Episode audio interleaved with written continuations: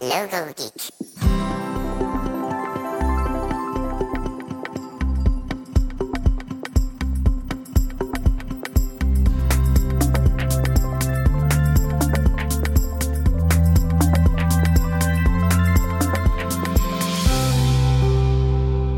Hey, Logo Geeks, it's Ian Paget here. I'm back with another podcast that's created to help you make a living designing logos. Today's episode is sponsored by The Perfect Match, a game where designers submit mood boards created using Adobe stock assets. And if your amazing mood board design is chosen, you will be featured on Adobe's monthly live streaming game show with other talented designers, art directors, and creatives, where the winner goes home with $750. It's totally free to participate in the perfect match. And by simply submitting an entry, Adobe will buy you a coffee for your time. So to learn more about that and to enter, just visit theperfectmatch.co forward slash logo geek. That's theperfectmatch.co forward slash logo geek. So, a couple of months ago, I received a really nice message through Instagram from Sheldrake Press, who kindly offered to send me a copy of a new book. This book was Logomotive, which is an incredible book that's a visual tribute to American railroad graphics and design. So rather than simply write a review, I thought I'd invite the creators of the book on the podcast instead so that we can have an in depth discussion around train logos and branding.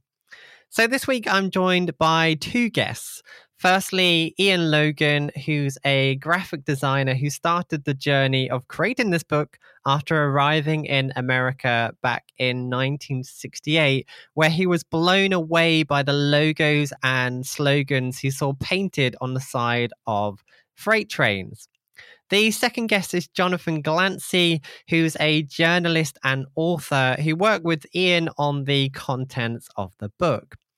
If you're keen to buy a copy of the book, I recommend heading to sheldrakepress.co.uk, uh, or you can find links in the show notes for this episode, uh, where I'll also include a transcription of the interview too. So to find the show notes, head to logogeek.uk forward slash 113 the passion and enthusiasm from these guys is infectious. And uh, we really nerd out about trains, logos, and the associated graphics. So I hope you'll enjoy this conversation as much as I did. So let's jump into this. Here is the interview with Ian Logan and Jonathan Glancey.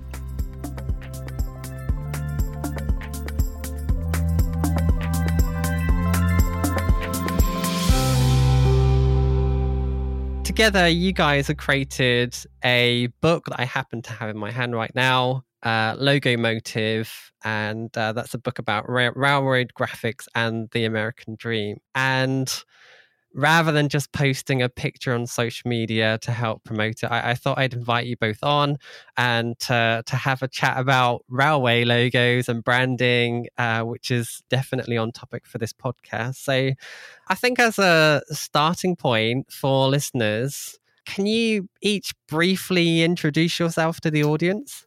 Yes. Uh, shall I go first? Yeah, go for it. Um, I'm Ian Logan. I was uh, Oh, originally, I trained as an engineer at Westinghouse Brake and Signal Company in Chippenham as an apprentice. And then I went to art school um, and I ended up at the Central School in London doing textile design. Um, I ended up by doing graphic design, uh, which made me very interested in things like logos and graphics and typefaces and things like that. It's going to be interesting that you come into this uh, with a graphic design background. Um, so I'm looking forward to chatting. Uh, Jonathan, do you want to introduce yourself as well? I'm Jonathan Glancey. I'm a journalist, author, and I began my career with the Architecture Review magazine, and then I went on to work on the staff of the Independent and Guardian newspapers. And today I mostly write my books. So you you both have uh, really quite different backgrounds. Uh, is there a story behind this book and how you both ended up working together on it? Yes. Um, I originally did this book for a company called Matthews Miller Dunbar. It was a tiny book. They did a series based on the English sunrise. And I had gone to America uh, for the first time in 1968 and was with a friend. And we ended up at a little industrial town north of New York. Um, we're sitting in a bar chatting to people. Um, it was a very rundown town. And I heard this locomotive horn going. And I sort of went out of the bar, and the railroad track was next to the bar. And this train came by. Uh, it was an F or E type General Motors engine with six foot lettering on the side saying Rock Island. And then the um, the carriages started going by, or the, the, the box cars with logos that I just could not believe, and I was totally taken by it, and came back to England and decided that I should do a, I should go try and go back and do some research and do a, a, book on it.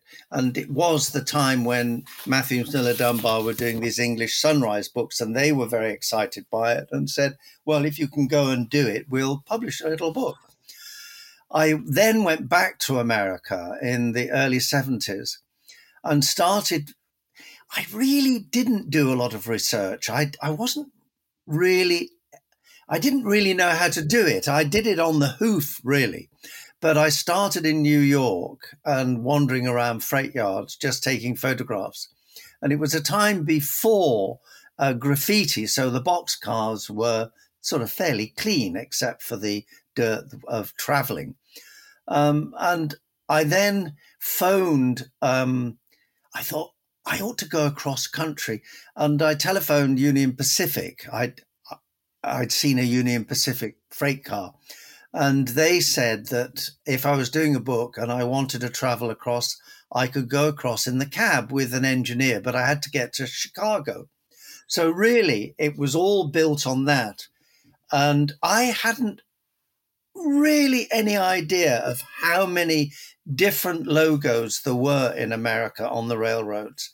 Um, and I just went from town to town, walking in freight yards, photographing uh, boxcars and engines when they had nice logos. And that's really how it started. And then uh, about, I suppose, 10 years ago, I was looking at it again. It was never a good book, it, it wasn't printed very well. And I started looking at all my transparencies and was thinking, you know, this is nearly 50 years ago and they've all gone. All the, all the things that I photographed have gone. So I started thinking about doing another book. And that's how it started. And I found um, a, a, publisher who was very interested called Sheldrake Press. And then at one point, I said, Look, I, there's no way I can write this because it needed to be written. And I remembered Jonathan from coming into a little design shop that I had in, in the city in London. And I said, well, what about Jonathan Glancey? He's got to be the best one for the book. And very kindly, Jonathan said, yes, please, I'll do it. so that's how it became.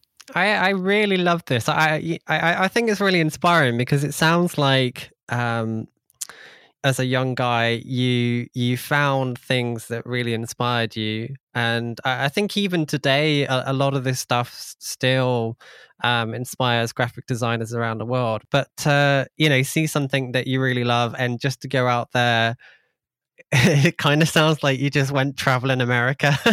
well, I, um, I was there for about five or six weeks, just traveling around. But the the thing that really started me, of course, was the 1950s and the Rock Island Line with Lonnie Donegan. Um, I hadn't realized that the Rock Island Line song related to a real railroad. So when I saw it, I was even more excited. And then I realized that every single railroad in America has a song. Hey, really? Oh, every one of them has a song or even two songs. And even today, pop groups, you'll find a, a line in a song will relate to a railroad. I mean, the band, I think, did one, and it relates to Catch a Cannonball.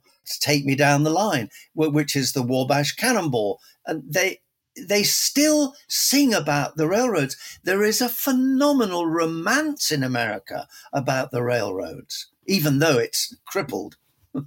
oh yeah, it, it, it sounds like there's a lot of um, deep history in it, in culture in general, and um, yeah, I, I, just think it sounds really exciting that you went out there, you you started taking photos, you kept it all, and um, here today you've been able to pull all of that out and to be able to share that forgotten history um, and uh, put that into a book and to uh, share the, all of the stories behind everything that you you saw at that time. So it's uh, I'm, I've been going through the book. I will openly admit I haven't read through the whole thing back to back, but you know, it's it's really nice to be able to go through and see all of the different logos, images, branding, and so on around uh, around the um, American railway logos. It's uh, it's amazing to see.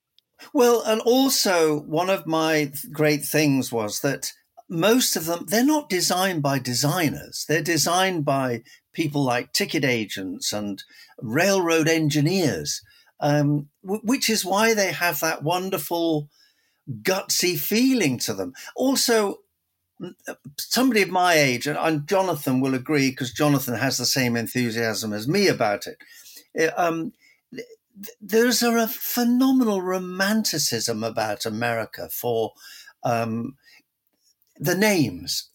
You know, the, the, the, the Wabash Cannonball. What a name for a train. Wonderful. And the, the, the, California Zephyr. They're, they're just wonderful names. I remember being in the cab of the engine and the engineer said i said what's going on in the in the distance there i can see cowboys on horseback and he said well it's a cow town it's cheyenne and I thought, Christ, I'm in, I'm in, a, I'm in a 40s film. And then he looked at me and said, Do you want to pull the horn? Well, I thought I'd gone to heaven. I really love this. I, I, can I can really tell that you're really passionate about this. You you was when you first started taking those photos, and you still are today. Yeah, it's it's nice to hear.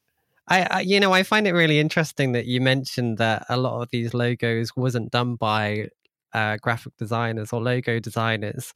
Um, but when you look through them uh, collectively, there is this shared aesthetic. You know, there's this overall aesthetic.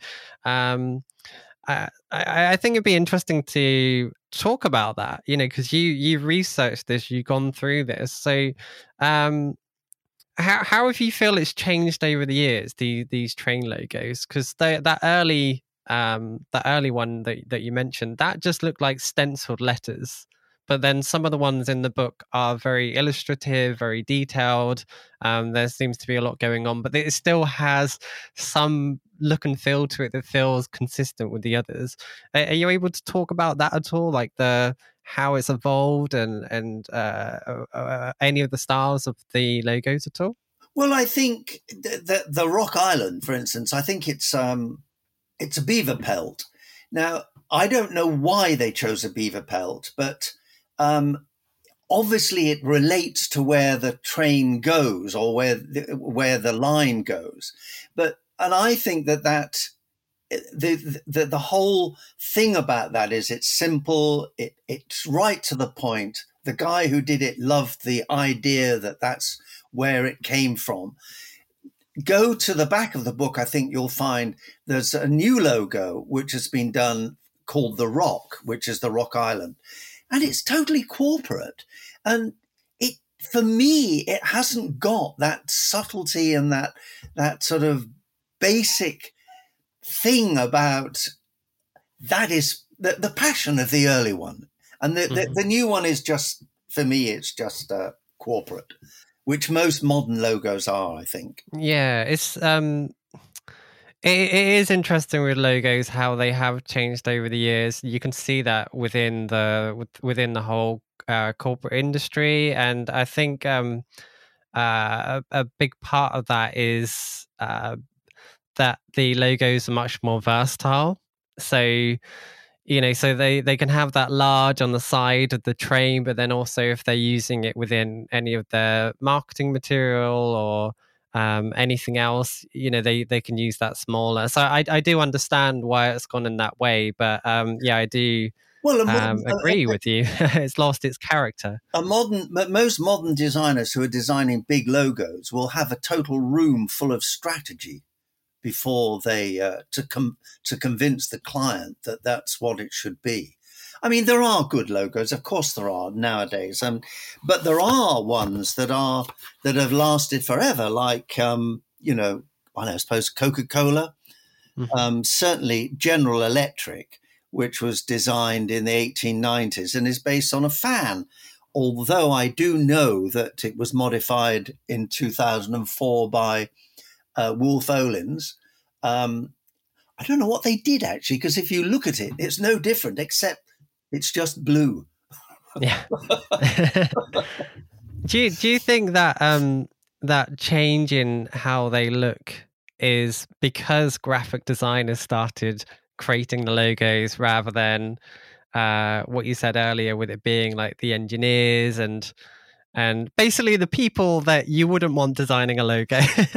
well, it, it, I have also have a fascination with aeroplanes and um, the logos on air on aircraft manufacturers are, are, mostly designed by engineers who will emboss them into the, uh, the into the pedals in a in an aeroplane or on the side of an airplane or something. And I don't know what it is. There's a spontaneity about them that has not gone through a committee of 15 people. That's what I like about it. Yeah, yeah, I can. Well, you can see that in a lot of older general uh, logo designs that it just doesn't go through the process it does now, and it's interesting, really, that we think that it's lost a lot of that charm that it um, has. That you know that that's appealing to the point where I look through that book and I like looking at them, even though they don't follow uh, the expected uh, characteristics or trait of what you would deem as a successful logo. Absolutely, absolutely. I'm curious to ask if um, so you've you've got this whole collection of all these images from over the years. It's now all collated into uh, one book. Is is there a favorite piece that's really stuck with you for whatever reason? Um, well, I, have collected things like um, I, uh, anything I, I go, I've been back to America probably every year I go, and I I sort of scour antique shops where you can find timetables, book matches, all sorts of things related to the railroads, but they are becoming incredible collector's pieces now. Um, I remember, I remember when I was with my partner Gail, we we went to South Dakota, and I said on the way back, we were driving that I've got to go to Rock Island. And in fact, there, there were it, Rock Island's horrible. and there was my romance about Rock Island being a wonderful small town with a lovely engine sitting there. Nothing except the broken down building with a beautiful enamel plate on the side saying Rock Island, the, the logo. I, I wish I'd taken it. yeah, I can imagine that you probably would want to collect that. But I, I think um, uh, anything to do with trains, there's a lot of collectors out there, and it's not it's not just graphic designers. There's um there's a lot of people that would be interested in this book that are really enthusiastic about trains. Well, um, it, I know it's one of those things. it's not just trains. I mean, it it it's the whole feeling. I mean, you know, Jonathan will talk about the architecture. The architecture sensational of that period. I mean, they were they were amazingly proud people and very rich. The uh, the owners of the um, of the railroad companies, like Henry J. Flagler, who owned the the um, uh, Florida East Coast Line and built it. He was a he was in partnership with uh, Rockefeller and an oil man and took his wife to Florida every year because she suffered from um, a bad chest. And he sort of said, "Why isn't there a railroad? Why do I have to come down here with by a car or something?" So he built a railroad. I mean, it's those sort of guys. That, yeah, it's surreal. It's surreal. Um, you you mentioned then about the architecture, and I know um, I, I, do feel that's a huge part of Oh. the overall identity of the um, rail system. Like you, you could you could show a couple of images and people know straight away that's a um, you know related to trains or the the the rail system or something Oh, like that. I And um, Just walk into um, Los Angeles Union Station, your jaw will drop. Or the one in New York, the um, the, the Grand Central Terminal. I mean, they are palaces, just incredible. Jonathan, I'm keen to I'm keen to let you speak a little bit as well. Is there is there any, um is there something that you can add in terms of the architectural aspect? I think you, it's important to remember that before the interstate highways were built in the 1950s and before the intercity jets, the airliners started crisscrossing the United States, the railroad was the way to travel. I mean, at the turn of the 20th century, about 99% of business journeys in the United States were made by train. I mean, very different 100 years later. And because of that, and what Ian says about the money involved, is prestige, money, adventure, and this glorious sense of place that Ian's also touched on. That when railroads got to build architecture, they didn't just follow immediate fashions, they followed um, styles that reflected where they were. So inevitably in New York, you know, you get the great uh, neoclassical and Art Deco stations because uh, New York was at the heart and zenith of fashion, architecture, design, and so on. But as you roll out west across this enormous country, which remembers the size of a continent, is a continent as well as a country, Mm-hmm. the United States, each state is different and still is. And as you travel across this, you see the styles of architecture changing. Um, and that is wonderful. So you see Norman and neo-Norman architecture, Gothic architecture. You know, it's extraordinary. Timber architecture, stone architecture, marble architecture. And one of the things that we um, both loved, as a railroad, we both love, Ian, um, which is the Santa Fe, the great southern southwestern railroad that would allow you to ride out from Kansas City out to the Californian coast in immense style. And that pulls the whole story together in some ways because its logo, which you saw stamped into the buildings in that Union Station in Los Angeles, in trains, benches, um, anything you can think of, uh, ashtrays across the railroad system, was is one of the best of all um, railway logos. The Santa Fe logo, it's a circle with a cross in the center. And that was designed as, again, as Ian's pointing out, not by a design agency. They didn't exist. It was designed in about 1880 by Mr. J.J. Byrne, who was the traffic manager of the Santa Fe Railroad. And he designed it on a train journey, which makes the story even better. He's sitting on a train and he's toying with a silver dollar on his table with a pen and a piece of paper. He traces around the silver dollar and thinks, yeah, circle's nice, circle's nice. Then he puts this cross through it, which of course, because he's in the great region where the Spanish came and built their great you know, mission churches, and that cross was very much part of that Spanish Southwest America. And so that logo it became the, one of the first modern logos. It wasn't adopted in 1901, but it then was then used for the next three quarters of a century. And it predated, for example, London Transport's roundel bullseye by 20 years. And it is supreme. It tells you a story of a sense of place, an occasion, and it's modern in a certain way and historical as well. And you just don't get any better. It's it's surreal, really, to think that all of this stuff that we're admiring and and looking back on and is um striking enough to not not just to graphic designers but to so many people is amazing to think that it wasn't by a graphic designer that it was created by um you know people that were working within the project. And to some extent that's that's like a graphic designer's nightmare. You know you, we, we want to be able to have the freedom to um, uh, do that. But it, it really adds to the um, charm. Uh, something i wanted to ask. So and and i don't know if you know the answer to this but okay so that guy he sketched it out uh, whilst on a train journey.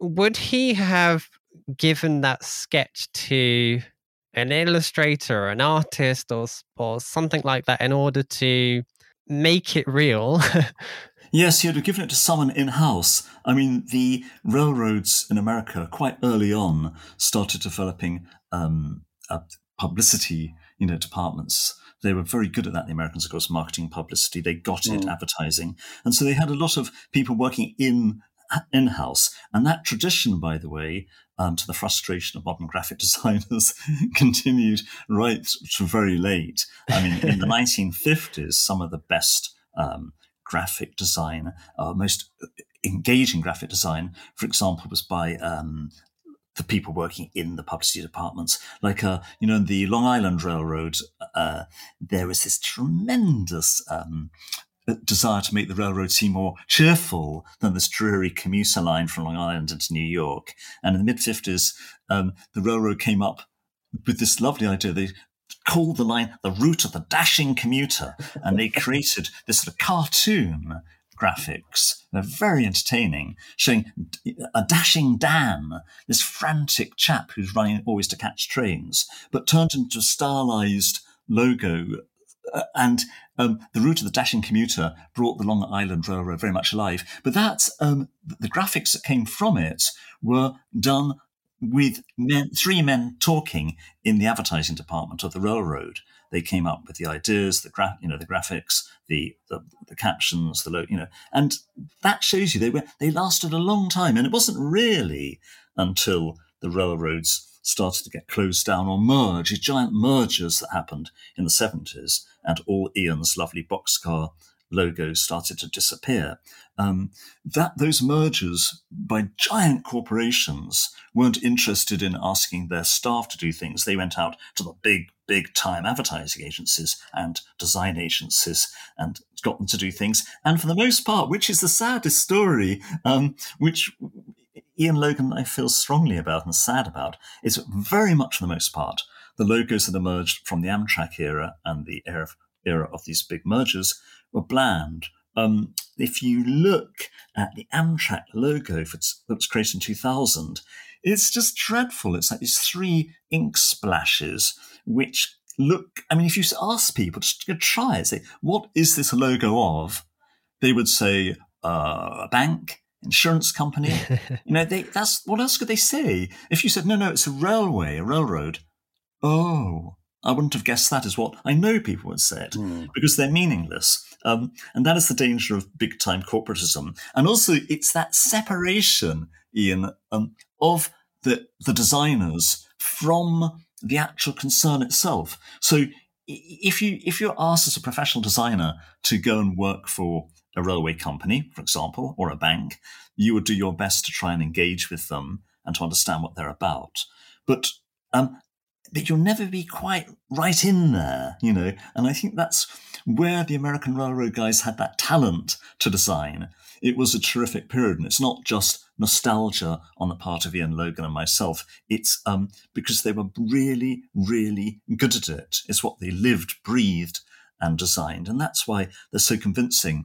And the whole book, Logomotive, is in a way a story about the identity of the United States as you travel through it in history and in space as well.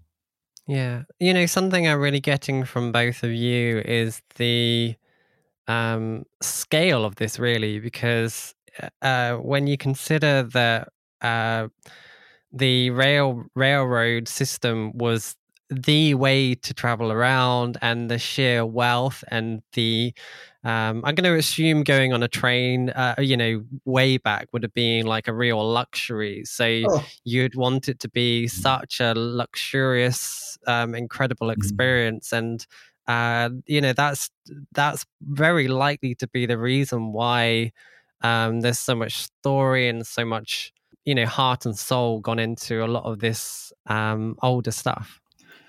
Yeah, I, th- I, think we mustn't forget, though. I mean, there's no question that there were great designers brought in from the outside. Really, I think Ian will agree from the 1930s, people like Henry Dreyfuss, a very successful New York industrial designer, brought in by the New York Central to style the streamlined 20th century limited train and also to completely revitalize the graphics of the railway, the railroad, um, and with design down to every minute level, not just graphics and the outward appearance of railway carriages and locomotives, but you know down to everything you picked up: knives, forks, spoons, you know, um, packets of s- uh, matches to They- your they- sorry, Jonathan. They, Yeah, yeah. People like Henry Dreyfuss were completely all-round designers, and he was an Yeah. engineer as well. And you know, didn't just design railroad. I mean, he designed the Hoover logo.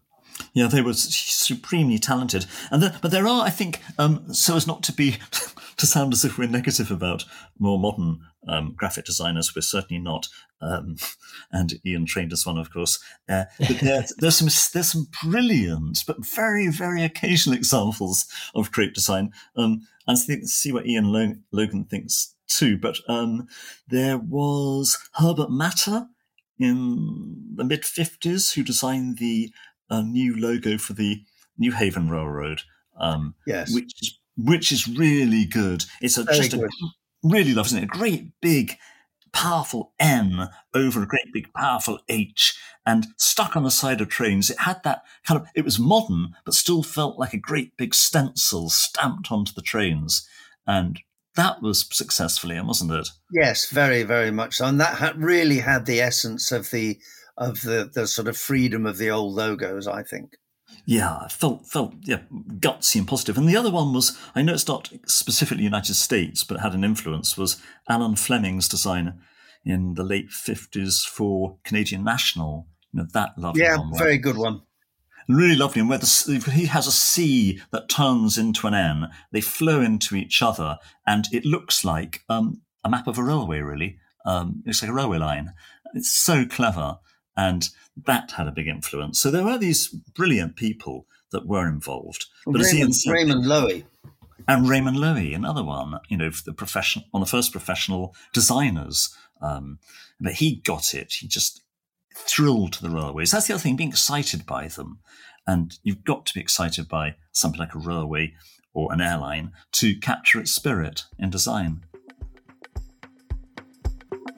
I interrupt this interview for a short message from the sponsor of this episode, The Perfect Match, a game where designers submit mood boards created with Adobe stock assets and earn your chance to play on a game show to win big.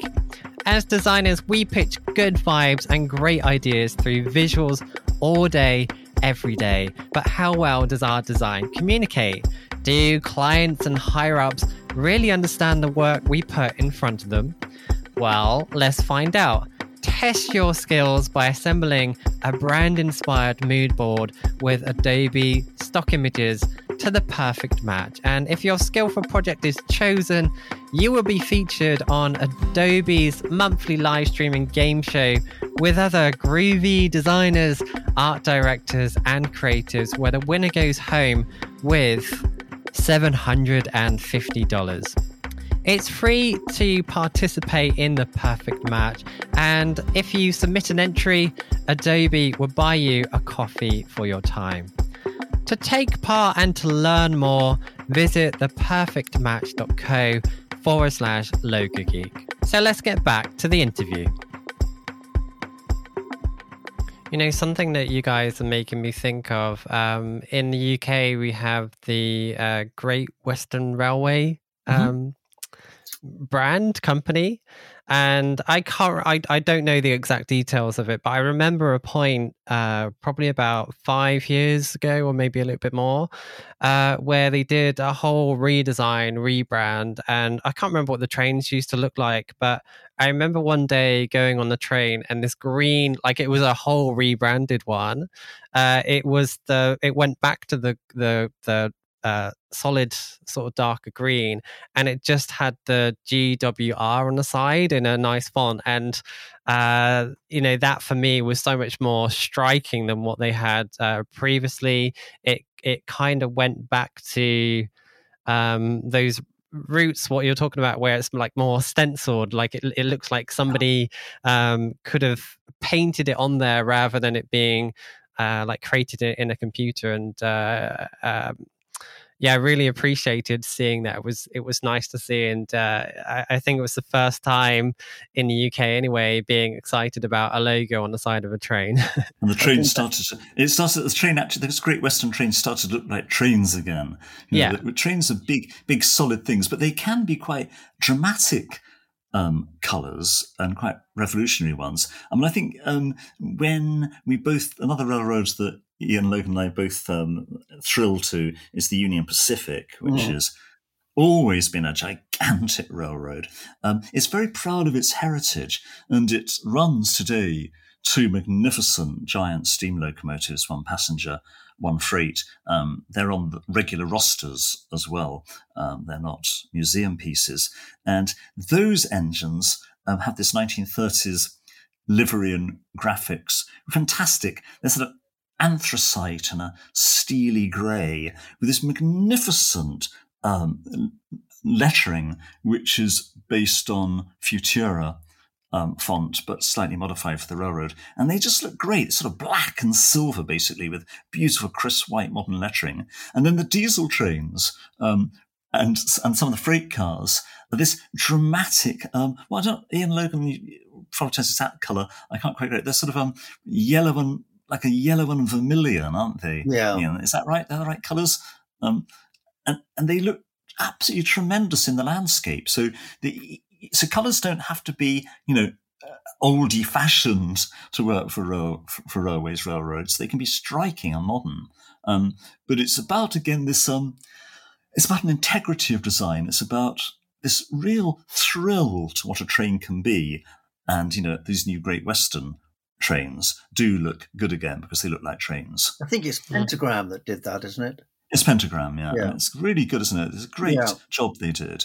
Um, and because we, have seen so many of these liveries we've discussed where this sort of blandness creeps in, this sort of vague computer graphic type styling on the side of trains is ridiculous. It might look okay on a computer screen, but a train is big. it's long, big, heavy, powerful, noisy thing. And it, it needs much more than computer graphics to make it work. I think that's when when I first saw the Rock Island train in um, in Cold Springs in up in New York I mean, the, the lettering was six foot. yeah, six foot. And it was it was at the time when there was a big fashion for super graphics, and I thought, my God, the railroads had it before we've got it. I mean, just seeing Rock Island six foot high was wonderful. And they did they did brilliant things with um, taking um, things that start graphics that started off as very sort of cutie pie and playful and nostalgic, and then turning them into something much more powerful. You know, I was thinking of the story of um, the Chesapeake and Ohio oh, Rail- oh, Railroad with its Chessie the cat. Chessie the cat was this pretty little picture that drawing um, the railroad team had seen of a, of a little sleeping pussycat, and they were about to introduce a new type of sleeping car express and they used Chessie as a little emblem of how you'd sleep like a little kitten on the super smooth trains. It's a lovely idea. And Chessie it built up as into little books about Chessie and, and Chessie and her partner, Chessie and her children. Um, but eventually, the logo itself was brilliantly stylized into this abstract Chessie the cat on the side of Ian's beloved boxcars. Yeah, and you saw those, Ian, didn't you, in the 1970s? Yeah. And Chessie the cat is was a great abstract logo, but it had come from, again, a story, very particular story of in the railroad's history. And that made the, the logo work. I think something I need to make sure I do is with everything that you described, all these different logos and brands, I'm going to have to link to them in the show notes. Hmm. Um, I, I, feel like this is a very uh, visual, visual thing, visual thing and uh, it, uh, you know we're we're talking about it, and I know it's going to be one of those things that people are listening and, and they want to have a look. So they will. Um, yeah. Obviously, people need to look at the book because it's it's great, but um, I think I'll I'll pop a few images in the uh, show notes for this episode as well. Um, something you mentioned uh, just now was about what works. So uh, you, you spoke about how there's uh, how people are creating graphic design within a computer, and it doesn't necessarily look great on a train. Based on all of this collective research and all of this collective body of images and, and so on, what do you think does work for a train? Well, I would say um, powerful logos, simple logos. Uh, they've got to be tough in every way. One thing that you don't get in, if you look at computer screen design, a lot of it, and see the images people are working with, everything's just um, perfect, clean, squeaky clean, anodyne. A train operates, and in America, think about they operate in, they operate in cities, in big yards, in deserts, in mountains. Um, a train gets dirty, dusty, brake dust, filth kicked up in bad weather. Um, so, so a graphic, a logo has a color scheme, a livery has to work in the harshest of climatic and geographical conditions. So they have to be strong, clear, simple. Um, and then they can have lovely details when you get close up, which is lovely. You can still put, which the American railroads will do, um, sometimes little tradi- tradi- quite traditional design motifs and messages on the trains, which you see when you're right by them in yards or in railway stations. But yes, it's that it, has got to be a form of graphic design that can cope with the environment that trains work in. So I, am uh, initially what comes to my mind is just a really bold typography um, and uh, keeping it simple.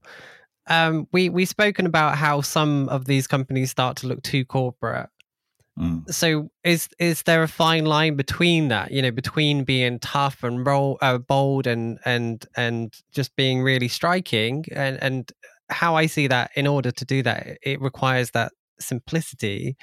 How how do you feel that's been done to avoid this whole corporate look and feel that you could so easily uh, get to if you took that route?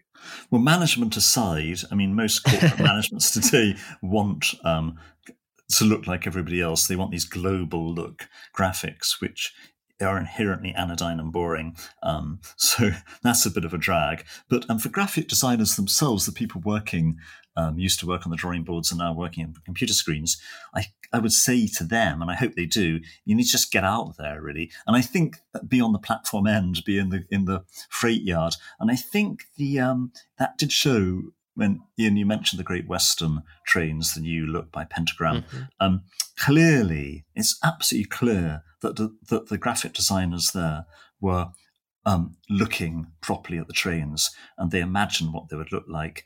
And not just imagine, you could tell they were actually there at Paddington Station or wherever, or Bristol or Slough, actually looking and watching and thinking about the trains. And that's what you have to do. You have to be involved with them. So they have to be, even if they're only doing it for a year, you've got to be a railway enthusiast as, as a designer for a year to create a successful railway logo and livery. Yeah, you you know something that comes to mind, and it's it's unrelated to uh, railways, but um, in a previous job, I I needed to do a lot of exhibition graphic design, and um, some of the early stuff, some of the first stuff that I did, it, it it it took time to learn how to create work that would uh, work effectively at that size. Um, because you know you're seeing everything on a computer screen it's hard to imagine it in that environment. And uh, it it probably took me about five years to really master what would work effectively uh, on a on something big. And it sounds like that's very much the case for train stuff that doesn't work was probably just thrown together in a computer without necessarily uh, spending time around the train and really understanding uh, the potential applications. So uh, I, I, think you're right. You know, uh, it, it does feel like with that pentagram example that they did and and they would have done uh, that they did go and properly look at the trains yeah. properly understand it properly test everything and to to make sure that it would uh, really work in in that um, scenario so uh, yeah, it's, it's, it's, interesting. It's uh, to, it, for for me, it sounds very similar to creating graphics for an exhibition stand because you've got the same uh, constraints uh, well, you know, there's more constraints within a, a train because of the environments that it's uh, put through. But uh, it sounds like there's some similarities there.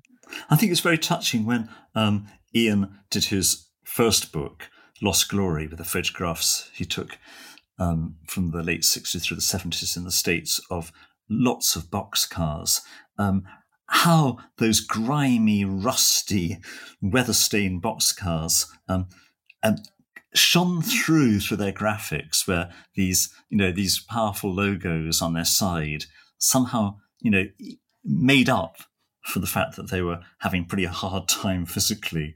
You know, the, so great graphics shine through, and but they've they as we're saying they've got to respond to the conditions of the railways themselves. And if everything's perfect and you know it's wonderful weather and it's the zenith days of the railways, you know things could be quite different. When if trains were polished every day, you could have more elaborate logos and crests, but that's not always the case um, in the past quarter of a century. Yeah, it, it sounds like really useful um, research work actually to to look at uh, a lot of the images that Ian's collected oh. up because you're able to see what has uh, uh, stood the test of time, what has worked effectively in extreme conditions, what has worked, you know, when it's been battered, when it's been, uh, you know, cleaned a hundred times, and so on. Because that stuff that that's been through those harsh conditions has stuck around and and has worked. So um, uh, it's uh, I, am you know I'm I'm I think after this conversation I'm going to sit down with the book and really study um, some of those images because I I think there's a lot of lessons in um, some of that photography and uh, some of that collated archive of uh, logo design and graphics. I think it's also it's the history as well, the history of um, all, of all the logos of. Um, you know h- how they originally started out. I mean, if you look at General Motors, which was um, who were one of the great builders of the um, uh, of the railway locomotives, their public- early publicity photographs were undoubtedly uh, designed on the outside by the engineers who would put the logo on. And they always managed to make it in relation to the actual engine itself because they were so involved with it. And even the Americans have always been tremendous about styling and, and paint work. And uh, which is one of the things I really love about the way they paint the engines and the trains. Um, but it must have been those those early engineers could draw. Yeah. Oh yes, you know if you look um, if you look through, uh, some of us have had the you know opportunity to do archives at the great railway museums, whether in France or Germany or the States or in here in Britain at the National Railway Museum. All those engineering drawings right Fantastic. through to the 1950s are wonderful. Not on you know, the computer. They're not on the computer, and we're not just knocking computers, but what we're saying is it's the it's it's the it's been connected to what you're doing. No? That's the thing, and the computer has this danger of of distancing you. Yeah, I mean, you even feel it when you're writing. You know, you have to remember to go out and talk to people, visit places. You could sit and try, write a book or write a, write a newspaper article, um, just sitting behind your computer screen, and that's done more and more today.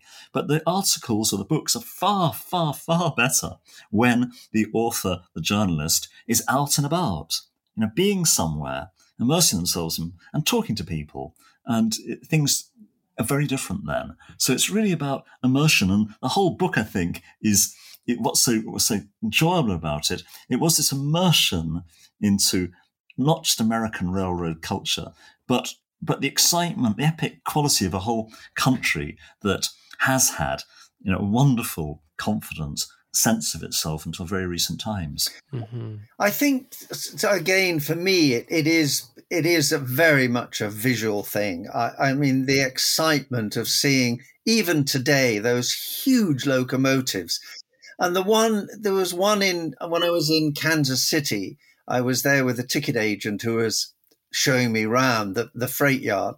And uh, an engine came around the corner and it was Frisco.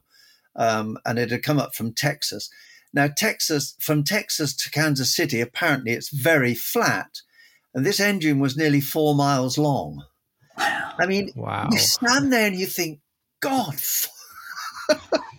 I know. Do you remember when we used to say? I mean, as school children, we used to know that American freight trains could be a mile long. It Yes. seemed impossible. and now, they're now, as Ian said, now I now I checked. Funny, I checked. Funny enough, only um, a, a couple of months ago about these lengths because I was intrigued. Um, and they are, yeah, they're three to four miles. It's quite normal. Really? I didn't know that. I've never seen these trains. It's hard to imagine, Try and imagine because it it, just take you sounds a- like it goes on for infinity. It would take you over an hour to walk past. one it. really? And they're that long. And so the so when it comes to how they look, it's really important that Oh, you know they is, have it these really is. But it was it was engines. fascinating because the engineer le- leaned out of the cab when he came up close to, to us and said, "What are you doing?" And the agent said, "Oh, he's doing a book on uh, on the trains." And he said, "You want to photograph mine?" I said, "Yeah, well, it's fine. I can take the photograph now." But he got on his radio and backed this four mile train back a hundred yards, unhitched his engine and brought it forward. And I was astounded. And that's when the uh, the ticket agent said, "Well, he's radioing the guys in the back." Oh, I can imagine that they was really excited about it anyway to Yeah. to get their train uh, f- uh, ph- photographs because they're probably enthusiastic about it as well, and uh, they probably appreciate it when someone comes in and they're they're ex- as excited as they are. Oh, I, I, I learned very uh, early on that the when I was with an engineer in the cab, it's families. It uh, goes from generation to generation. These guys are railroad guys through and through, and they live the railroads.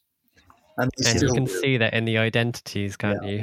Yeah, very, very much. And you see it. I mean, it's in, if you. Uh, Sorry, if you travel through the land of the Union Pacific, which is virtually the whole of the western half of the United States, um, it, it, it- the trains, of course, now the, the locomotives and the trains have these huge stars and stripe flags Oh. going down as well. It's sort of real. Um, it, it's quite something for somebody from Britain to or Europe to travel to the st- and see that because at first it's a bit daunting, you know, this huge razzmatazz, God bless America stuff.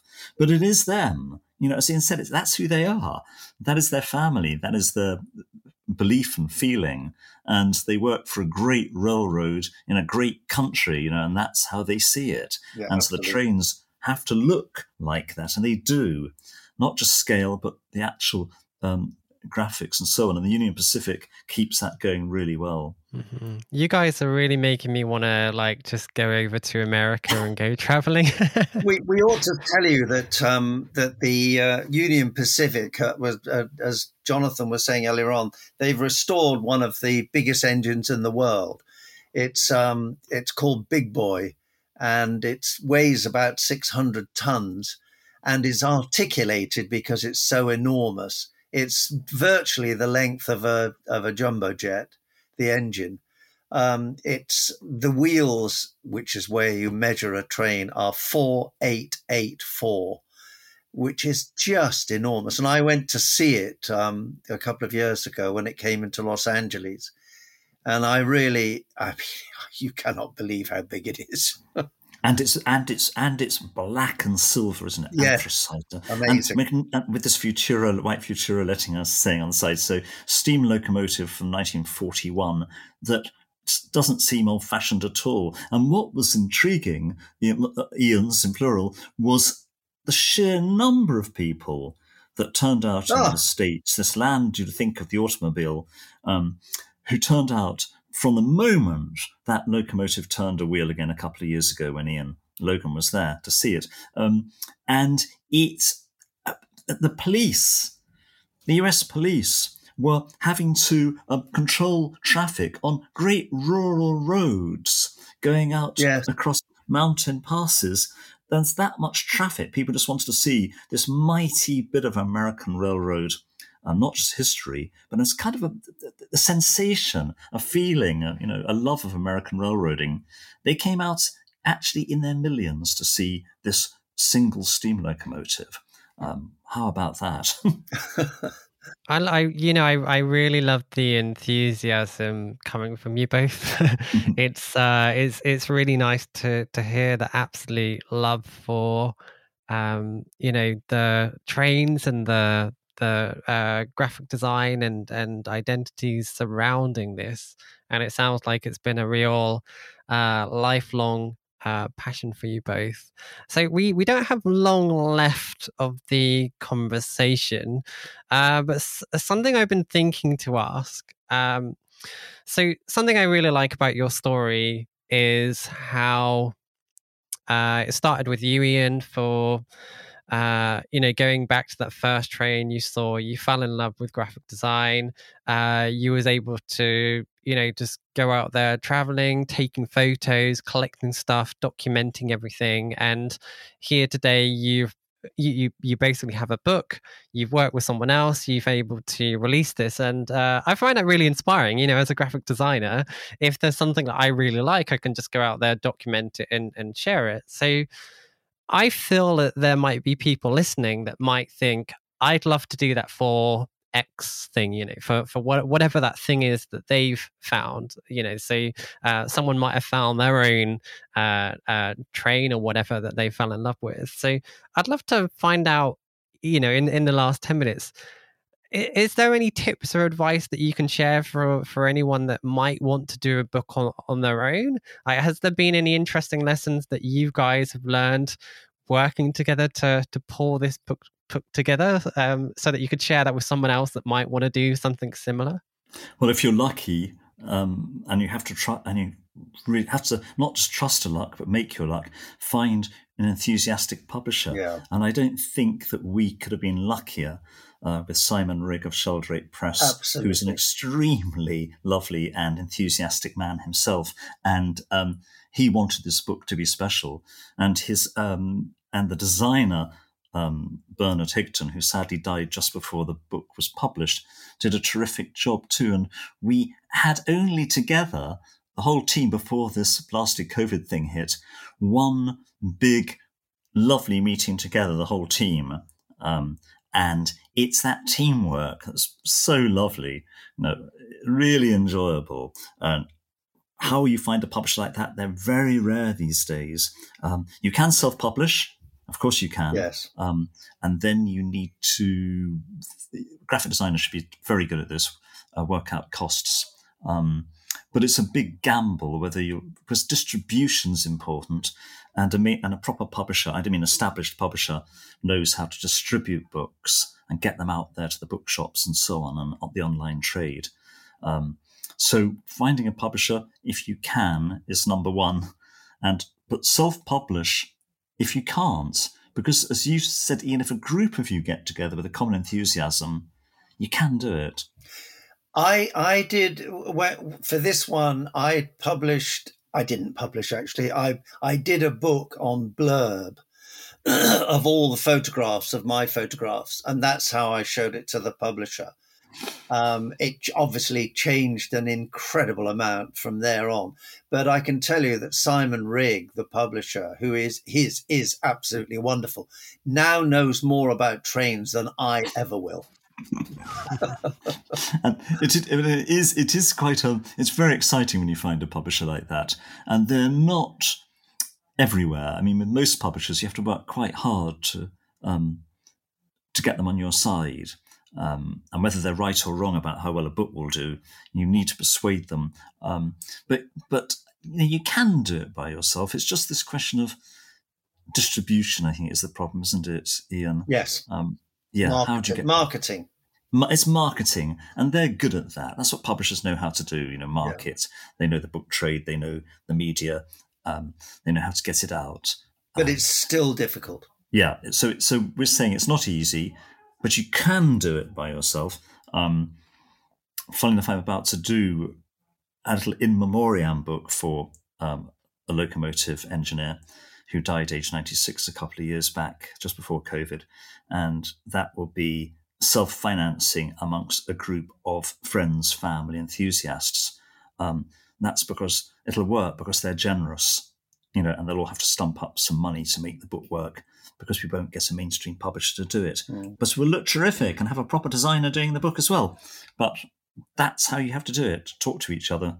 Um, talk to your friends, talk to your families, find out who's got a bit of money up their sleeve. So not easy.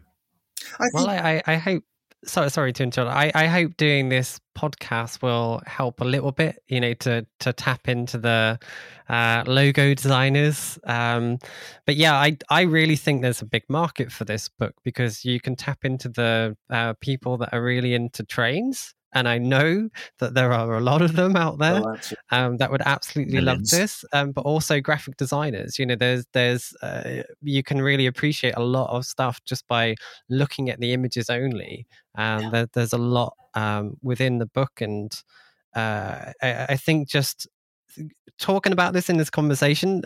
Uh, there's there's stuff that I'm going to be looking at that I probably didn't even think of looking at previously, like uh, what I mentioned about looking at what works successfully within all those harsh environments because I know that that's lessons that I can learn and apply to my own work, which is interesting.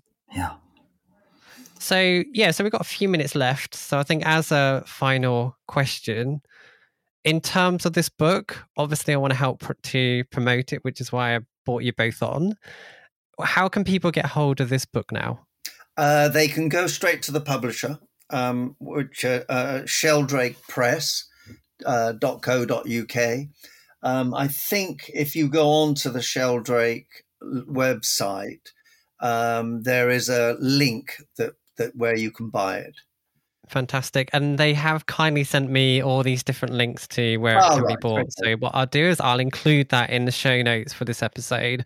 Um, and uh, when I do the email marketing and stuff, I'll. Uh, um, I'll make sure that those links are all in there so oh, that people wonderful. can find it. Is it going to be on things like Amazon as well, or is it only directly through? I think it's on Amazon, but I think they they don't really. I mean, yes, you, you have to put that, but I, I think that they don't make a lot of money when it's on Amazon. Yeah, sure. Yeah, it's good to know that. So if people want to support you go directly to the publisher because that's yeah. going to be the most successful for you, for you guys. I'm glad I asked that question, you know, because I always go to Amazon and I don't think of the consequences of doing that. So, um, yeah, if uh, anyone wants a copy, order it directly from the uh, publisher, and I'll put links to all of that in the show notes for this Fantastic. particular episode.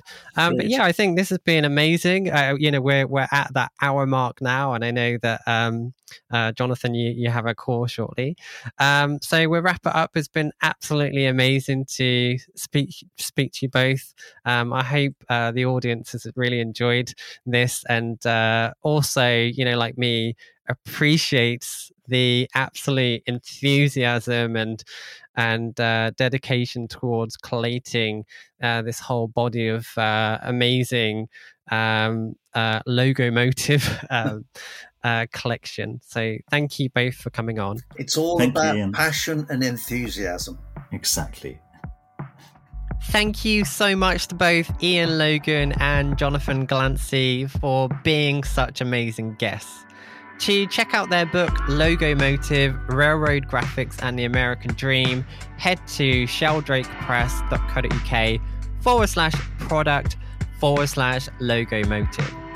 Alternatively, I'll link to that in the show notes for this episode, along with a transcription of the interview too. So to find that, just head to logogeek.uk forward slash 113. So, on next week's episode, I'm going to be joined by a couple of the team from the design agency Snask. It's a really great interview, so I'm really excited to share that one with you. Uh, but until then, make sure to go and check out the sponsor of this episode, The Perfect Match, and start working on your mood board design. Um, so, again, to go and check that out, just head to theperfectmatch.co forward slash logo geek. So that's it for today, but I'll see you the same time next week for another exciting episode of the Logo Geek podcast.